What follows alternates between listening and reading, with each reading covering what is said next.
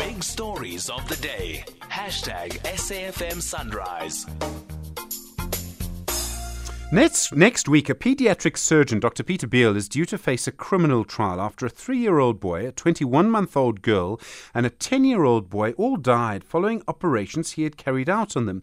He's being accused of unlawfully and intentionally causing their deaths. The anaesthetist who worked with him in those operations was also charged, Dr. Abdullah Munshi, but he was then shot dead in 2020. It was a big story uh, at the time. Dr. Sizeka Maweya is a member of the board of the SA Medical Association. Dr. Maweya, good morning and thank you for your time.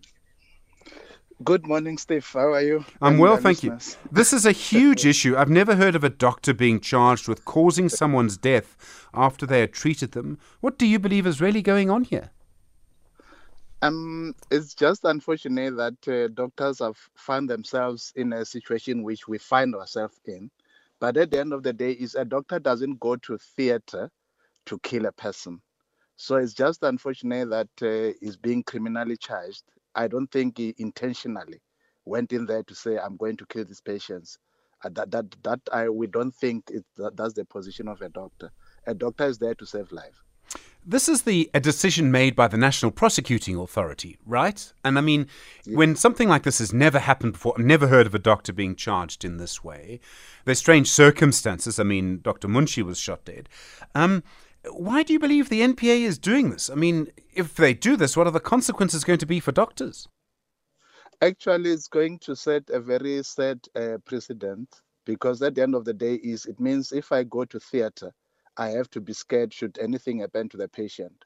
It's just unfortunate that in most cases it happens to the private doctors because even in the public hospitals, things happen, things went wrong. Usually in the public hospitals, you usually have what you call um, you actually uh, um, you, you you you are protected by the government. I don't know what the NPA is actually charging the doctor for murder. That's not what how it's supposed to be because it means if I'm a surgeon or if I'm an uh, obstetrician or whatever, it, things go wrong. And then, but it's not the aim. I don't know what the NPA is trying to actually achieve. Could this stop doctors from carrying out difficult operations? There's some operations, some procedures where, you know, you know that a patient's in, in a difficult position. If it goes wrong, there could be severe complications. They might pass away. If it goes right, they might have another 20, 30 years of life. And I mean, patients and doctors face these decisions every day. Now, if you, you know, are going to be told, no, well, you might be charged with murder, you won't do the op. Yeah, uh, definitely. Uh, remember, even before the operation, there is uh, you have to sign a, um, what you call what you call um, a, what do you call it a consent form. It's informed consent. You are actually we usually explain to you things can go wrong, things mm-hmm. can go right. Obviously, we want things to go right. But at the end of the day, is it's an informed decision that is made by a patient. So at the end of the day, is if the informed decision is made, while I've given you all the consequences, the good and the bad, you have to actually know that if anything happens, I've been explained to.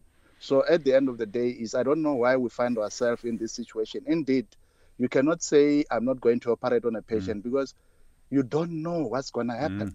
But at the end of the day, is the aim is not. We say in ethics, do no harm. Yes. But yeah, that, that's what we say.